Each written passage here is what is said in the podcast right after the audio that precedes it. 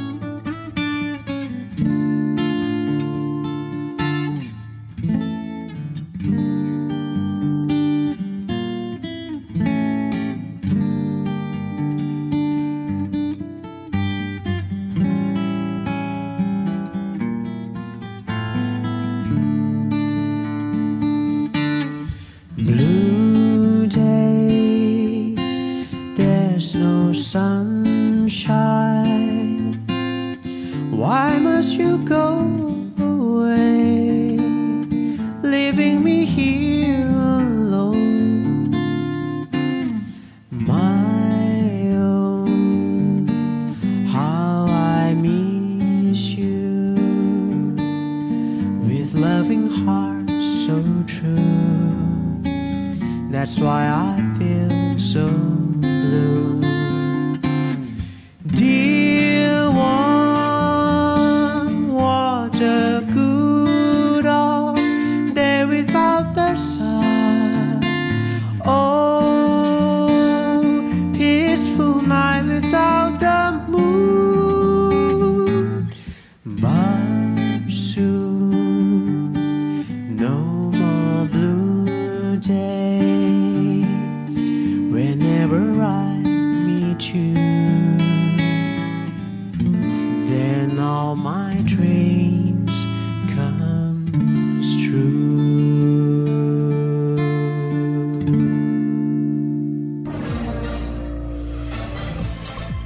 กำลังฟังเสียงจากฐานเรือ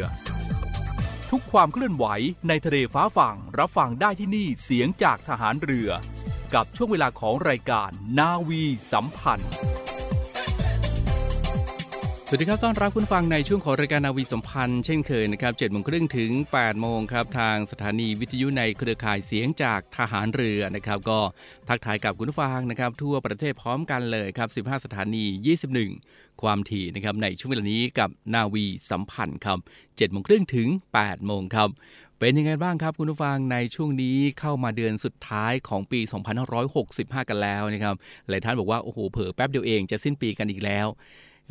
นะครับก็ไม่ไม่ต้องถอนหายใจเลยนะครับ ก็หลากหลายเรื่องราวที่เกิดขึ้นนะครับ เพราะฉะนั้นก็คงต้องฝ่าฟันแล้วก็ก้าวข้ามผ่านไปให้ได้ สิ่งไหนที่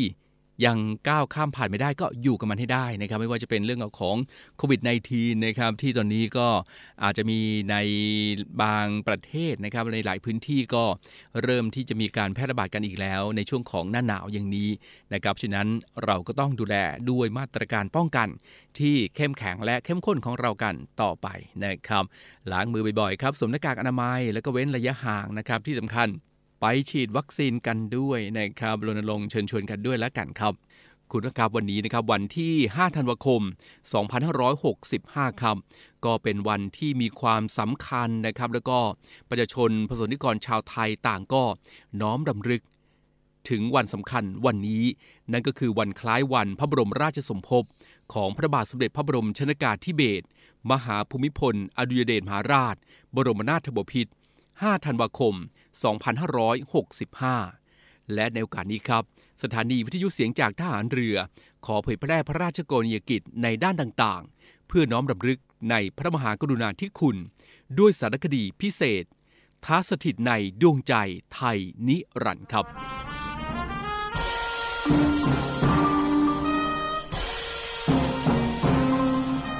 เนื่องในวันคล้ายวันพระบรมราชสมภพของพระบาทสมเด็จพระบรมชนากาธิเบศร มหาภูมิพล อดุยเดชมหาราช บรมนาถบพิตร 5 ธันวาคม 2565 สถานีวิทยุเสียงจากทหารเรือ ขอเผยแพร่พระราชกรณียกิจในด้านต่างๆ เพื่อน้อมรำลึกในพระมหากรุณาธิคุณ ด้วยสารคดีพิเศษ ท้าสถิตในดวงใจไทยนิรันดร์คุณฟังครับ พระบาทสมเด็จพระบรมชนากาธิเบศรมหาภูมิพล อดุลยเดชมหาราช บรมนาถบพิตรพระมหากษัตริย์รัชกาลที่ 9 แห่งพระบรมราชจักรีวงศ์เป็นพระโอรสพระองค์เล็ก ในสมเด็จพระมหิตราธิเบศรอดุลยเดชวิกรม พระบรมราชชนก กับสมเด็จพระศรีนครินทราบรมราชชนนี เสด็จพระราชสมภพเมื่อวันจันทร์ที่ 5 ธันวาคม พุทธศักราช 2470 ณ โรงพยาบาลเมานต์ออเบิร์น เมืองเคมบริดจ์รัฐแมสซาชูเซตส์สหรัฐอเมริกา เสด็จขึ้นครองสิริราชสมบัติต่อจากสมเด็จพระบรมเชษฐาธิราช พระบาทสมเด็จพระปรเมนทรมหาอานันทมหิดล พระอัฐมรามาธิบดินทร เมื่อวันอาทิตย์ที่ 9 มิถุนายน พุทธศักราช 2489 ทรงดำรงสิริราชสมบัติ 70 ปี เสด็จสวรรคต เมื่อวันพฤหัสบดีที่ 13 ตุลาคม พุทธศักราช 2559 สิริพระชนมายุ 88พรรษา 10 เดือน 8 วัน คุณผู้ฟังครับ ตลอดรัชสมัยพระบาทสมเด็จพระบรมชนากาธิเบศร มหาภูมิพล อดุยเดชมหาราช บรมนาถบพิตร ประชาชนชาวไทยใต้ร่มพระบารมี ต่างมีความผาสุกร่มเย็น ด้วยพระมหากรุณาธิคุณ และน้ำพระราชฤทัย ที่ทรงห่วงใยในชีวิตความเป็นอยู่ของราษฎร ที่ประสบความทุกข์ยากเดือดร้อน ทรงปฏิบัติพระราชกรณียกิจน้อยใหญ่ เพื่อก่อเกิดประโยชน์อย่างยั่งยืนแก่ประเทศชาติและประชาชน โดยมิส่งย่อท้อต่ออุปสรรคทั้งปวง ทรงอุทิศเวลาในการเสด็จพระราชดำเนิน ไปยังท้องถิ่นธุรกันดารในภูมิภาคต่างๆ เพื่อช่วยพัฒนาความเป็นอยู่ของราษฎรให้ดีขึ้น ดังที่เคยพระราชทานสัมภาษณ์ แก่ผู้แทนนิตยสาร National Geographic เคยมีผู้กล่าวไว้ว่า ราชนาจักรนั้นเปรียบเสมือนปีระมิดมีพระมหากษัตริย์อยู่บนยอด และมีประชาชนอยู่ข้างล่าง แต่สำหรับประเทศไทยแล้วดูเหมือนทุกอย่างจะตรงกันข้าม นั่นเป็นสาเหตุที่ทำให้ข้าพเจ้ารู้สึกปวดคอ และบริเวณไหล่อยู่เสมอ หลังจากเสด็จนิวัตประเทศไทยเมื่อพุทธศักราช 2494 และประทับในพระราชนาจักรเป็นการถาวรแล้ว พระบาทสมเด็จพระบรมชนากาธิเบศรมหาภูมิพล อดุยเดชมหาราช บรมนาถบพิตรและสมเด็จพระนางเจ้าสิริกิติ์พระบรมราชินีนาถพระบรมราชชนนีพันปีหลวง เสด็จพระราชดำเนินไปส่งเยี่ยมราษฎรทั่วทุกภูมิภาคของประเทศ พื่อทอดพระเนตรชีวิตความเป็นอยู่ของราษฎร แม้ว่าในช่วงเวลานั้น เส้นทางการคมนาคมยังเต็มไปด้วยความยากลำบาก การเสด็จพระราชดำเนินไปส่งเยี่ยมราษฎรอย่างเป็นทางการครั้งแรก เริ่มต้นขึ้นเมื่อปีพุทธศักราช 2498 เป็นการเสด็จพระราชดำเนินไปทรงเยี่ยมรัษฎรในภาคกลาง ระหว่างวันที่ 20 ถึงวันที่ 21 และวันที่ 27 ถึงวันที่ 29 กันยายน พุทธศักราช 2498 ลำดับถัดมาเป็นการเสด็จพระราชดำเนินไปทรงเยี่ยมรัษฎรภาคตะวันออกเฉียงเหนือ ระหว่างวันที่ 2 ถึงวันที่ 20 พฤศจิกายน พุทธศักราช 2498 เป็นเวลา 19 วัน การเสด็จพระราชดำเนินไปทรงเยี่ยมรัษฎรในภาคเหนือ ระหว่างวันที่ 27 กุมภาพันธ์ ถึงวันที่ 17 มีนาคม พุทธศักราช 2501 เป็นเวลา 19 วัน และการเสด็จพระราชดำเนินไปทรงเยี่ยมรัษฎรในภาคใต้ ระหว่างวันที่ 6 ถึงวันที่ 26 มีนาคม พุทธศักราช 2502 เป็นเวลา 20 วันตามลำดับ นับแต่นั้นเป็นต้นมา ทรงถือเป็นธรรมเนียมที่จะเสด็จพระราชดำเนินแปรพระราชฐาน ไปประทับแรม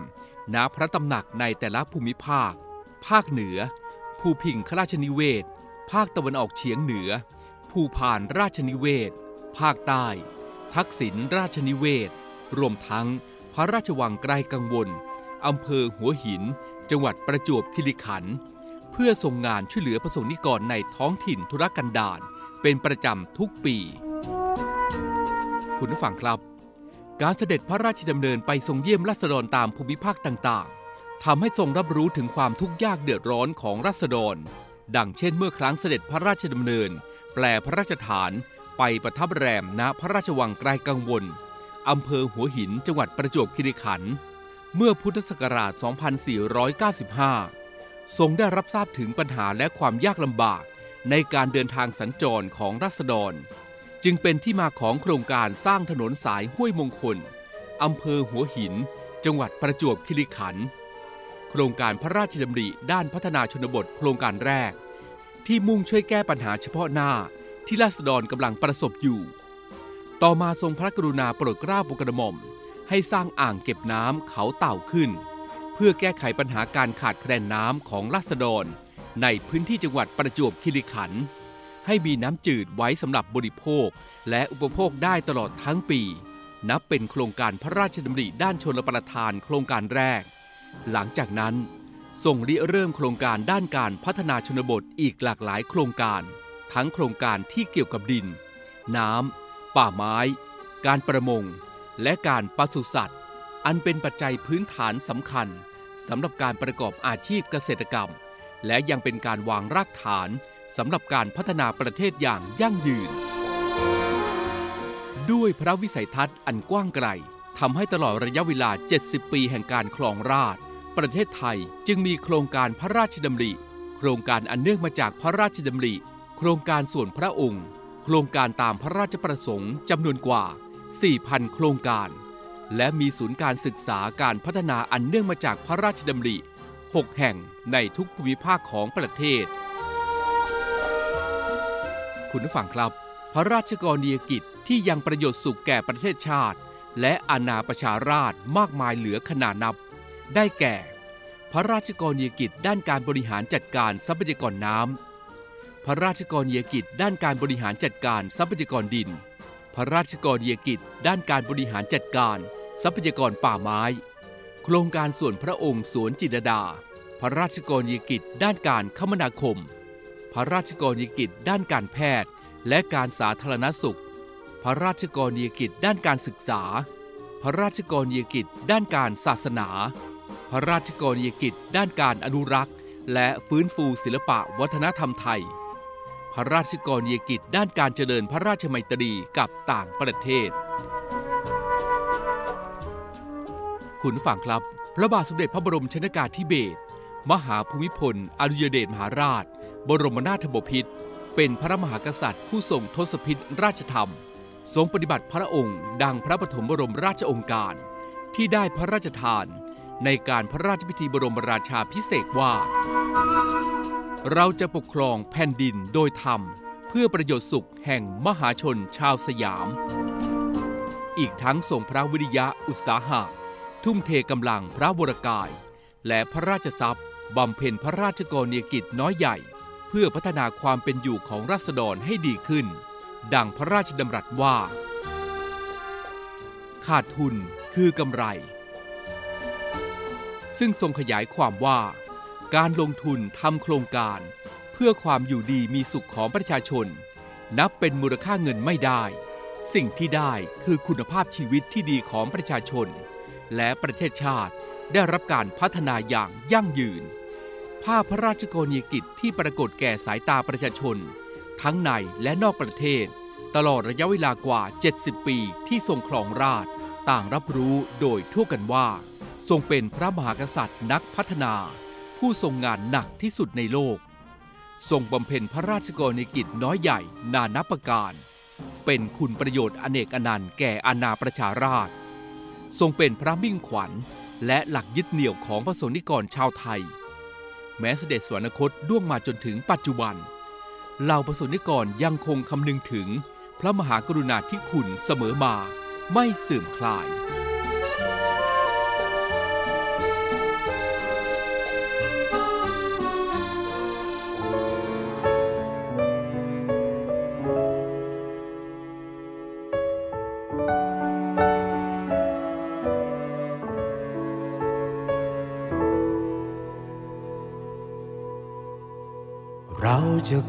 ผ่นดินโดยธรรม คือถ้อยคำที่พระองค์ทรงให้ไว้ จึงแสนจะโชคดีที่เกิดเป็นคนไทย ได้ภาคภูมิใจเสมอมา ถ้ามีใครถามทำไมคนไทยถึงรักพระองค์อย่างนี้ แค่ได้ชมพระบารมี ก็ยิ้มทั้งน้ำตา ถ้าหากให้อธิบายเหตุผลนานา คงต้องใช้เวลาเท่าชีวิตนี้ เพราะท่านทำเพื่อคนไทย ด้วยธรรมะของพระราชา หวังให้เราชาวประชาอยู่ดีกิน ต้องเหนื่อย เพราะงานหนัก ไม่เคยพักจวบจนวันนี้จึงโชคดี ที่แผ่นดินนี้ มีราชาผู้ทรงธรรม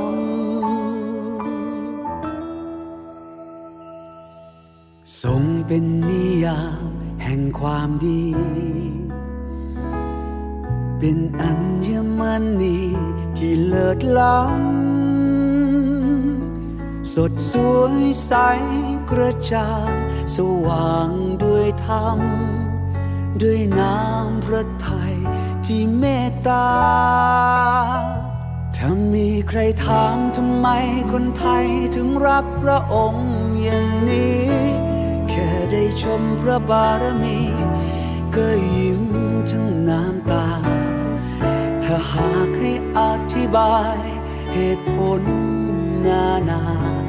คงต้องใช้เวลาเท่าชีวิตนี้ เพราะท่านทำเพื่อคนไทย ด้วยธรรมะของพระราชา หวังให้เราชาวประชาอยู่ดีกินดี ท่านต้องเหนื่อยเพราะงานหนัก ไม่เคยพักจวบจนวันนี้ จึงโชคดี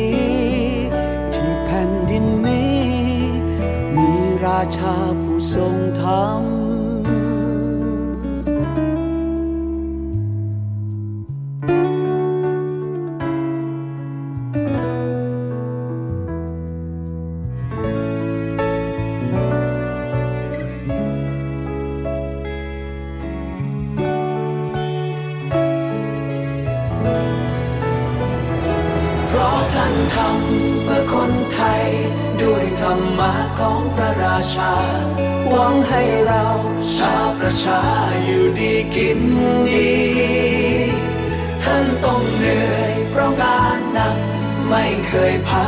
จนวันนี้ จึงโชคดี ที่แผ่นดินนี้ มีราชาผู้ทรงธรรม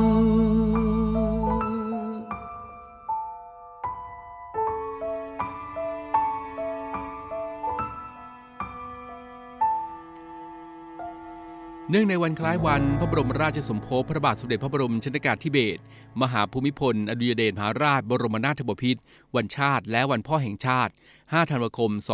2565 นะครับ ก็รัฐบาลก็ขอเชิญหน่วยงานภาครัฐ ภาคเอกชน มูลนิธิ และประชาชนร่วมกิจกรรม ร่วมพิธีเจริญพระพุทธมนต์และพิธีตักบาตรข้าวสารอาหารแห้ง ถวายพระราชกุศลครับในวันจันทร์ที่ 5 ธันวาคม 2565 นะครับในช่วง 7นาฬิกา30 นาทีครับที่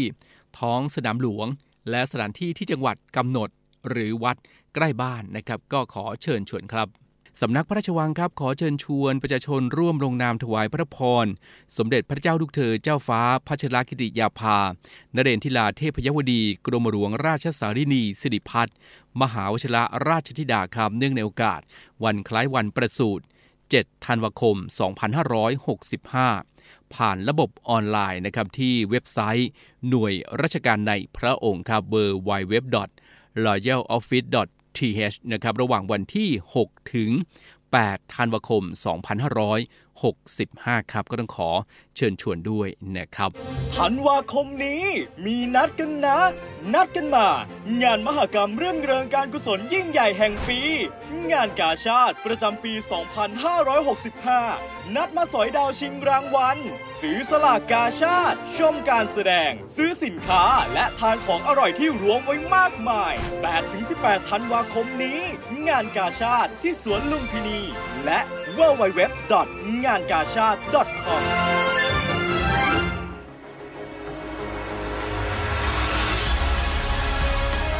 ศูนย์อำนวยการรักษาผลประโยชน์ของชาติทางทะเล หรือสอนชน เป็นนกลไกศูนย์กลางบูรณาการการปฏิบัติการร่วมกับ 7 หน่วยงานประกอบด้วย กองทัพเรือ กรมเจ้าท่า กรมประมง กรมสุรากากร กรมทรัพยากรทางทะเลและชายฝั่ง ตำรวจน้ำ และกรมสวัสดิการและคุ้มครองแรงงาน มาร่วมเป็นส่วนหนึ่งในการพิทักษ์รักษาผลประโยชน์ของชาติทางทะเล หรือประโยชน์อื่นใดในเขตทางทะเล ไม่ว่าโดยตรงหรือโดยอ้อม เพื่อความมั่นคง มั่งคั่ง และยั่งยืนของประเทศชาติและประชาชน พบเห็นเหตุด่วนเหตุร้ายภัยทางทะเล โทร 1465 สายด่วนสอนชน 1465 สายด่วนสอนชน คุณนะครับในช่วงของวันหยุดยาวนะครับแล้วก็เทศกาลปีใหม่ 2566 ที่จะถึงนี้นะครับ ก็ในเรื่องของการเดินทางครับบคสนะครับก็เปิดจองตั๋วล่วงหน้า รองรับการเดินทางให้บริการวันละ 2,900 ถึง 3,000 เที่ยวครับ เกี่ยวกับเรื่องนี้นะครับ กรรมการผู้จัดการใหญ่บริษัทขนส่งจำกัด นายสัญลักษณ์ ปัญญวัฒนลิขิตนะครับก็ได้เปิดเผยว่าในเดือนธันวาคมนี้ ช่วงสุดสัปดาห์ก็มีวันหยุดยาวติดต่อกันหลายวันนะครับเพื่ออำนวยความสะดวกในการเดินทางให้กับประชาชน ให้ได้รับบริการที่สะดวกรวดเร็วปลอดภัย บริษัทขนส่งจำกัดครับ หรือว่าบขสก็ได้มีการเตรียมความพร้อมจัดการเดินรถ รองรับการเดินทางของประชาชน ในช่วงวันหยุดดังกล่าวนี้นะครับ ก็จัดรถโดยสารนะครับ หรือว่ารถบกสรถร่วมและรถตู้นะครับ เที่ยวไปก็ประมาณวันละ 2,900 เที่ยวนะครับ คาดว่าจะมีผู้ใช้บริการประมาณวันละ 32,000 คน ส่วนการเดินทางกลับครับ ก็ได้จัดรถโดยสาร รองรับประมาณวันละ 3,000 เที่ยว คาดว่าจะมีผู้ใช้บริการประมาณวันละ 33,000 คนนะครับ และนอกจากนี้นะครับทางบกสก็มีการเปิดให้บริการจองตั๋วโดยสารล่วงหน้าทุกเส้นทางครับ ผู้ใช้บริการก็สามารถวางแผนการเดินทางได้ล่วงหน้านะครับทั้งในช่วงเดือนธันวาคม 2565 และก็ช่วงเทศกาลปีใหม่ 2566 ที่จะถึงนี้ ก็สามารถที่จะจองตั๋วโดยสารล่วงหน้านะครับ ทางช่องทางออนไลน์ ก็ที่แอปพลิเคชัน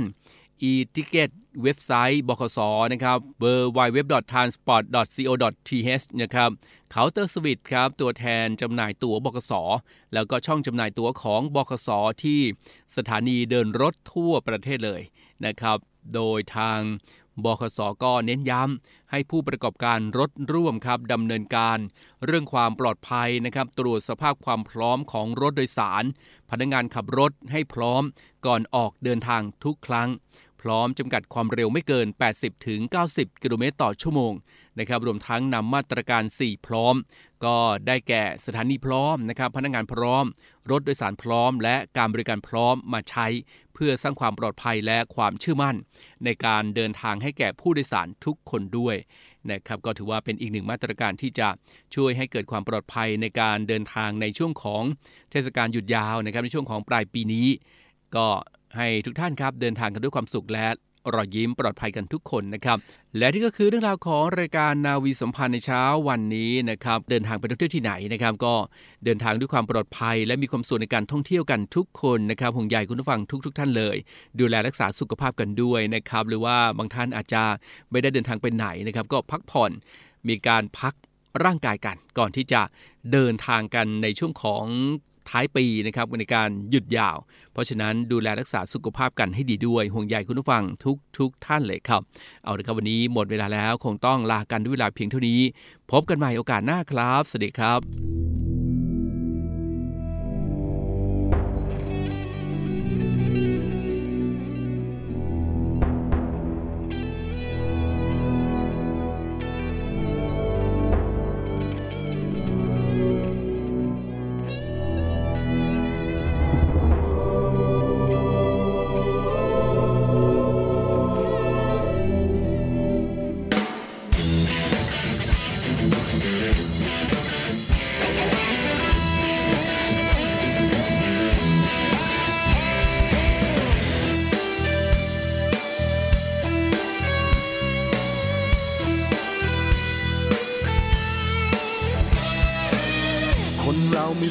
กัน บนความกดดันที่มันควรจดจำ พยายามจะทำให้ไปดังฝันไกล นำทางด้วยหัวใจ จะทำอะไรก็ทำไปสุดทาง มุ่งมันจะเดินทาง ด้วยรักไม่เลือนลางนำสู่ความฝันยึดมั่นและดำรง และท่านนงในสิ่งที่ฝันก้าวออกไป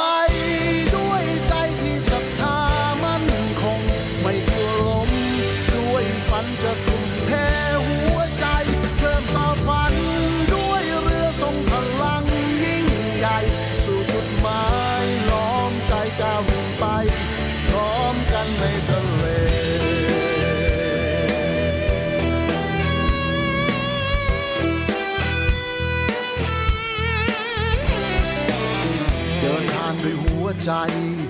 ด้วยแรงศรัทธาที่มีในจิตใจ ไม่ต้องกลัวสิ่งใดที่มาคอยขวางทาง ฝ่าฟันด้วยหัวใจ จะมาเชิญสิ่งใดก็ไปจนสุดทาง เชื่อมั่นในตัวเอง ให้เขาต้องยำเกรงยืดอกเอาไว้